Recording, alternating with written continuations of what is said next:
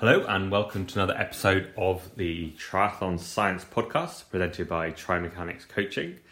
Today's episode is all about the idea or the concept of habituation versus adaptation. So, I'll go into a little bit more detail about what I mean by these things in a minute, but the first thing I've got to say is that I'm sitting here drinking my uh, morning coffee, and it's my morning very, very small flat white because unfortunately as I've aged, I seem to have developed a bit of kind of lactose intolerance, which is actually relatively normal, but it means I can't actually tolerate much milk anymore. So I have a very small flat white in the morning, and this is a really special coffee. So the this is a, a Colombian, what's called Colombian Sweet Valley, or I believe it comes from the what's called the Sweet Valley in Colombia. And this was actually uh, imported specially by a friend of mine who went over there um, and picks. He's a, a, roaster based in Norfolk, and he picks a few of the special coffees that he likes, and he creates a, a kind of club um, where he distributes them to um, a few people around the country when he imports them as part of his roasting. And this one is is a really interesting coffee in that it's. Uh, Colombians are normally known for the kind of caramel, uh, chocolatey notes, particularly if you buy it kind of commercially roasted. Tends to be slightly over roasted to bring out that nutty chocolatiness. But actually, this one's got lots of fruity flavours as well. So it's a really special coffee. Um, and I've been resting it, so I roasted it myself, this one, and I roasted it about a month ago. So it sat there um, happily resting for about a month or so, which is actually quite a nice amount of time for this kind of coffee because it brings out all the fruitiness, um, but you get the kind of dulling of some of the bitterness that you can get from the roasting. Okay, so two minutes in, and all I've spoken about so far is coffee. So let's talk about habituation against adaptation. So what I what do I mean by this? So this is a thought that I've been having over the last kind of few weeks, thinking about training. Now, it all comes back to this idea. Like I, I often think about training um, and what we're actually trying to do. What are we actually trying to achieve? The thing about training, um, I think maybe a separation between kind of exercise for health is that in training we're obviously trying to improve um, what our bodies can do. So if we're thinking from a perspective of something uh, like kind of running, I think it's potentially relatively straightforward, or running can be relatively straightforward from a perspective of um, it's obviously something we were meant to do, and I think part of it is that my my logical argument, one of the reasons why I've always liked running is, is it kind of feels like it's getting back to what we should be able to do. And if you think of you know kids run around happily at a much faster pace than most of us adults without issue, that injury, um, until they get kind of constrained with shoes, sitting, all this kind of thing that, that is part and parcel of growing up, it seems. Um, but we, we, we kind of gravitate towards running as this um, this activity that essentially we are meant to do, and so therefore part of being an adult with running is actually just kind of getting back towards what we what we were meant to do, or what we could do as children. What about cycling and triathlon? Well, obviously, they're sports where we're doing something that is quite alien, really, to what the body actually wants to do. I think we were developed, particularly the way our muscles work, we weren't really developed to, definitely weren't developed to cycle, and we certainly weren't developed really to swim in the way our bodies work. We're extremely slow swimmers in comparison to pretty much anything else that swims. So I always had this thought of kind of been going back and forth in my mind about the idea of what we actually trying to do when we train and whether the different ways of training are approaching training in a different way or from a different perspective. So, on one hand, so we've got to think about it. On one side, you've got this idea of habituation.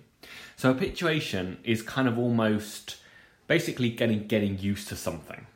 So, the stimulus is just under what you can tolerate, essentially, or just about towards what you can tolerate, and you keep doing it over and over again relatively regularly, and as a result, you end up with increasing or supposedly increasing your habituation, or you increase your ability to just deal with it. And as you then do more, you obviously get better at doing that. So maybe you you this, you could think about this as a, a developing a specific skill and you keep doing it over and over again and you just get better and better doing that skill like a like a basic skill in your work life that you start off with having to do it very slowly and controlled, and then eventually you end up to where it's pretty much on autopilot. But what about when you're, you're training? Well, my thought about this is things like sweet spot training. So you've got this training continuum, you or sorry, intensity continuum, where you go from relatively easy, gradually, let's say, gradually increasing the power. So looking on that graph, gradually increasing the power as we're increasing the metabolic and the, the physiological stress, we say. And we hit this kind of peak at functional threshold. Now, now, this is the whole point about functional threshold power. It's designed as this point where it's almost like the stars align in terms of a sustained output that doesn't have us falling apart and we can sustain it for a good period of time. When we go over that, we start utilizing other things. We bring in our anaerobic systems and all this side of things and our different muscle fibers. So, a lot of what I think I view as kind of sweet spot is it's like aerobic habituation. We're doing, we're just below that point we do it again and again and again. You know, the whole point about sweet spot training, the whole idea about it was developed as a daily thing, as in you do pretty much the same, you know, the, the similar sessions, 20, 30, 40 minute blocks every day. So it's not a case of train hard, train easy. It is a every day you're gradually getting your body more and more used to that habit, you know, habituating to that stress. The opposite of that, or the way the other side of the coin, I think, with regards to this, is adaptation or kind of forcing an adaptation by breaking the body down as such, or, or forcing a change because you demonstrate a failure um, in a non kind of bad judgmental view of the word.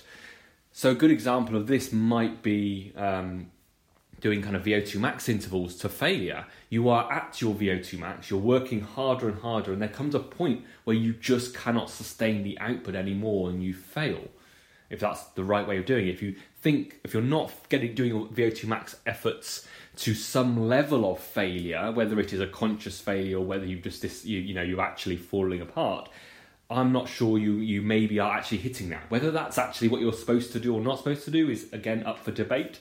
Is it that we are just supposed to you know there's different levels of where that that essentially that failure might occur. It could be proposed that if you are constant, you know, you are putting constant effort out, um, intensity that is close to that VO2 max, that maximal oxygen uptake, that that induces that essentially at some point you're going to fail whether you actually catastrophically fail the interval or not. The point being is, is that that's on the other side. I view that as a, a kind of you're almost forcing that change, and then you need a rest to recover and allow your body to adapt. So that's the adaptation side of things, and that's different, I think, to following the habituation approach. So a thought, this actually a thought crossed my mind a while ago when I was listening to an interview with someone called David Sinclair, who's written a book about aging. It's all about the cellular role in aging, and it's it proposes an idea that is very interesting. Aging is not what we're necessarily meant to do. We are obviously supposed to age, but we are aging far faster, and it should be viewed more as a disease than it's than just a natural thing because we're aging so fast, and so many diseases are related to that fast aging that may be premature. But he mentioned it was he was asked for exercise. So exercise is obviously extremely potent for lots of amazing things around the body. It is one of the most, you know, it could be one of the most important interventions. It is the most important intervention if you view it from a lot of perspectives that some of us do, because it has this ability to make so many changes around the body that are positive. And mental health, everything is positive generally when we use exercise in the right way. But he was asked, you know, how, what does he exercise? And he very categorically stated that he only exercises every other day, very purposefully, because the research for his from his view goes on the side of the fact that the exercise is what's called a hormetic stress. So I don't want to go too too much into the details of hormesis, but the idea with hormesis is that it's perturbing the body's homeostasis. So uh, the homeo again, I'm really sorry that obviously using big words that people might not understand. Homeostasis is the, the fact that the body is in balance. So often, when we are diseased, we you know, we become out of balance. We struggle to control our homeostasis, our body's balance of all its hormones in every system. And exercise throws us out of that. It's part of what that, that forced adaptation, the really, the, you know, what it's trying to do is force you out of that homeostasis to then have to bring yourself back to it. And by bringing yourself back to it, and that that, that homeostasis, you get stronger. And his argument was that if you train every day, you're you're not really pushing that homeostasis out of whack. Therefore, you're not gaining the benefit of pushing it out of whack and then recovering. And actually, you just habituate to a relatively lower effort that is manageable. And there is some arguments behind that. The thing about using something like a sweet spot approach is that you have to work quite hard and get used to working quite hard. If you, if I, I mean, it always used to to bother me when people do kind of twenty minutes or twenty minute intervals at sweet spot or two by twenty at sweet spot because that's really not much of a session at all. And if they do that once a week, what I don't understand. Well, I, I don't think they really achieve much from it. You know, you should be the, the proponents of sweet spot, the the ones that have really used it to great effect. Sometimes, you know, uh, suggesting that for certain blocks, you might do 30, 40 minute blocks of it, maybe two or three of them. So a much, much larger load almost every day. Because that's where you're at actual sweet spot. And there's a very big difference between being at sweet spot, which is that's that that gap below your threshold and being at threshold. Threshold is very, very different. Completely different set of metabolic stress because you, you're tipping over that point or you're at that point where you're going to fatigue. Whereas sweet spot, you should actual sweet spot, and everyone's is different. It's often based on a on a percentage, i.e., around ninety percent of your FTP. And some people might be down eighty five percent is their sweet spot, or ninety five percent for some people might be their sweet spot. Anyway, the the idea being is is that there's this kind of two relationships between, or the kind of thoughts of you know during the, the habituation route or the the adaptation route. And I think the best way of thinking about it, really, or the best way of utilizing it, might be to combine the two, going through periods.